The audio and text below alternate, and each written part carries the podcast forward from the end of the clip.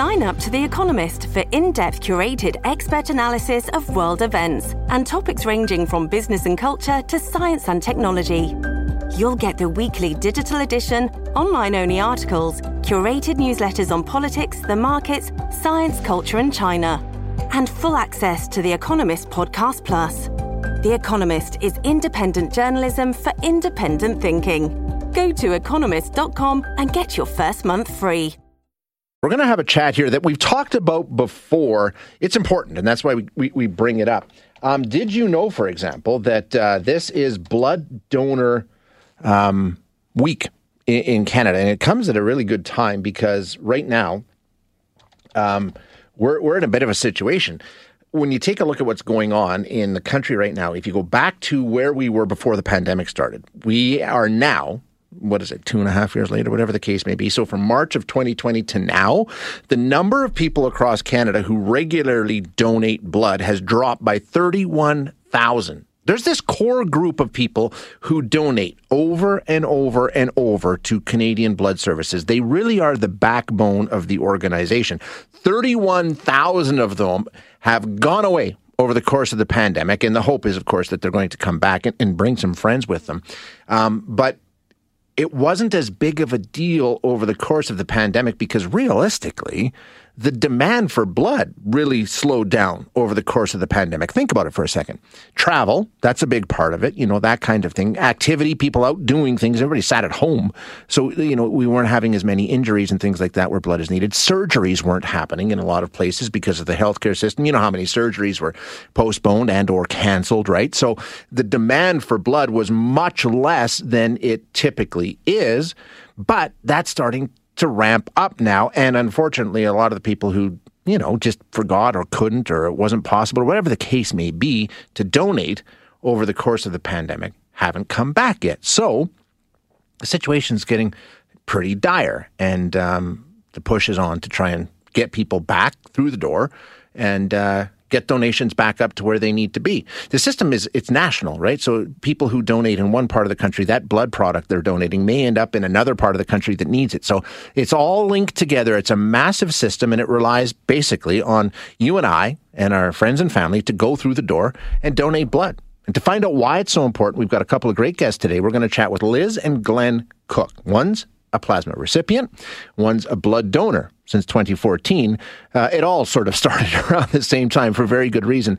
Liz, Glenn, thank you so much for joining us. I really appreciate your time.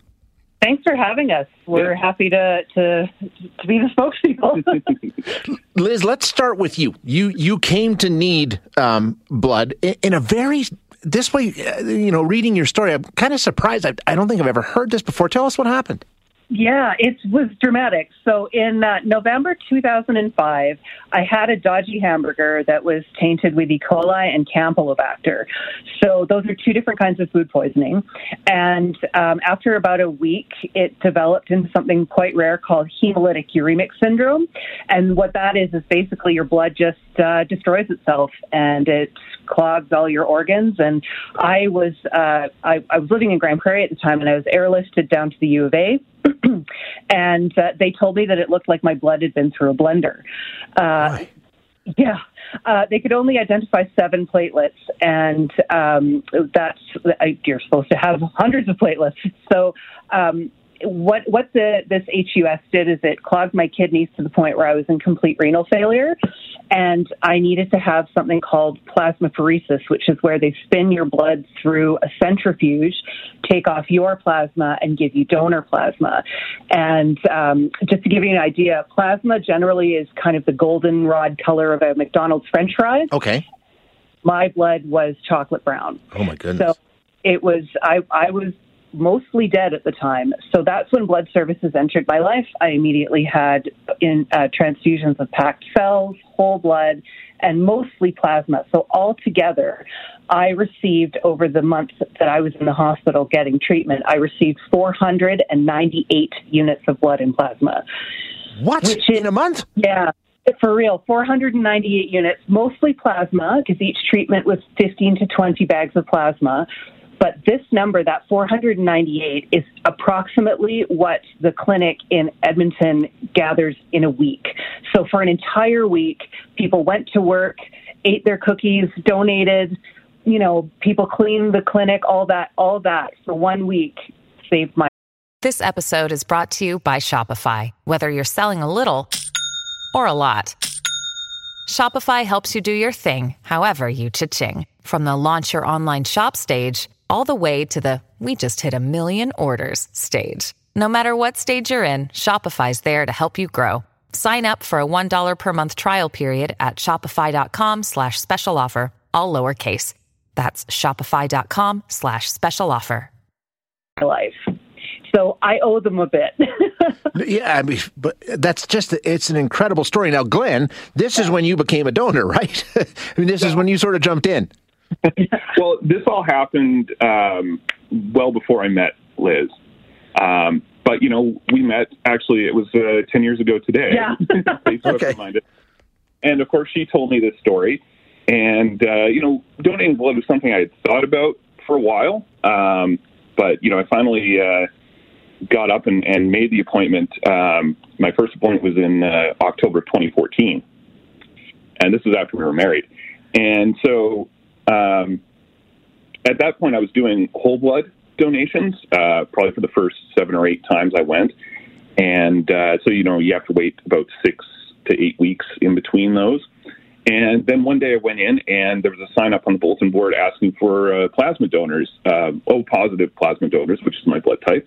And so I called the uh, the one eight eight eight number and uh, made an appointment to donate plasma. And so I did that for about I did that every other week um, for I don't know four or five years or so. Okay, and then the pandemic started. I started going every week.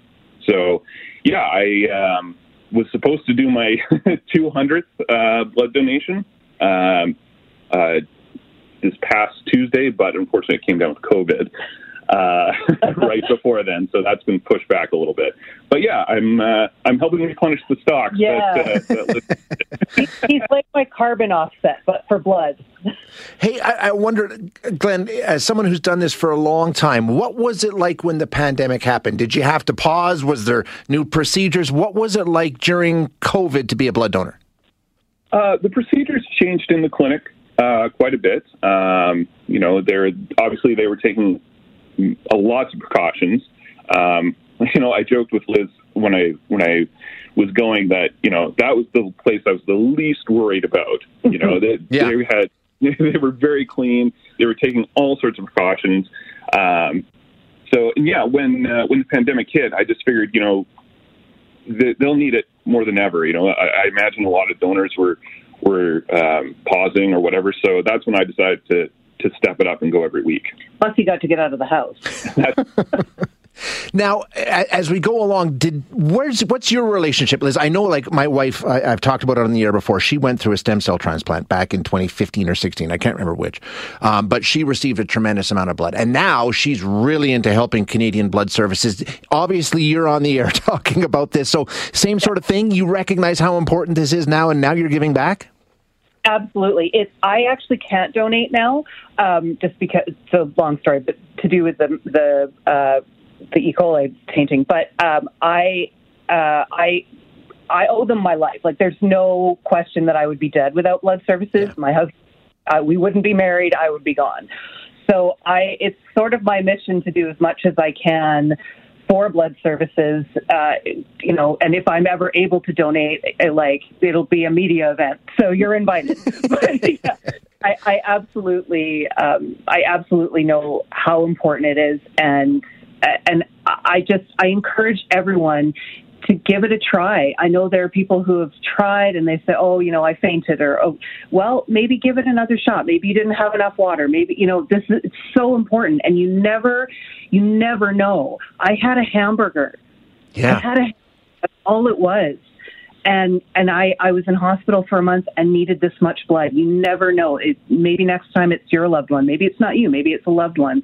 Um, and it and blood is needed in so many odd circumstances. We all think about you know maybe cancer or uh, car accident, car crash. Yeah, like, exactly. But it, it uh, women that, that are giving birth, maybe they need a unit of blood. Or, uh, you know, you cut your finger really badly. Maybe you need a unit of blood for that. You never know. Um, it, it just, it's so important that if you are eligible to donate, that you get out and donate if you can. It just, it's so simple and it's so easy and you will save a life. What, and what other thing can you do that will save a life? No, you're absolutely right. Cookies. They're cookies. Delicious cookies by George. now that's the thing, Glenn. They still have the cookies. They still have the juice. I mean, when you walk in, it's still that wonderful. You know, they, they really do make it worth your while, don't they? yeah, no, it's uh, just love, love the juice. Uh, the only change has been they just ask you to um, uh, you actually eat outside of the clinic. oh, okay. Yeah, but you know that's that's really the only change that's come there. Yeah, well, yeah take your cookies home. Yeah. Nothing wrong with that. Still cookies. No. Liz, Glenn, thank you so much for coming on and sharing the message. It's so important. I really appreciate you joining us. Thank you, for, thank you so much for having us. We really appreciate it. And I know Blood Services does too. Yeah, absolutely. For, you bet. Thanks very much, guys. Thanks. All Have right. a good day. That is Liz and Glenn Cook. And as you heard, uh, Liz, a recipient of blood products, hundreds of them after she ate a burger. Did, can you imagine? She had a a burger and it was tainted with E. coli, and basically, it, you know, her life was was threatened. So uh, she needed the blood to survive. And Glenn has been a blood donor since 2014. As I say, I, have got a bit of a soft spot here because without the blood products, I, my wife wouldn't be here either when she had her stem cell transplant. I, I and you know, like Liz said, what else can you do to save a life? I mean, think about it. Really, how easy is it, right? You just you go and you do this, and literally you're going to save people's lives. So what they want, what they would like to see is over the course of Blood Donor Week, which is on right now as we speak, they first of all need to get back that 31,000 uh, that they lost over the course of the pandemic, but they would like to see 100,000 Canadians sign up if they could.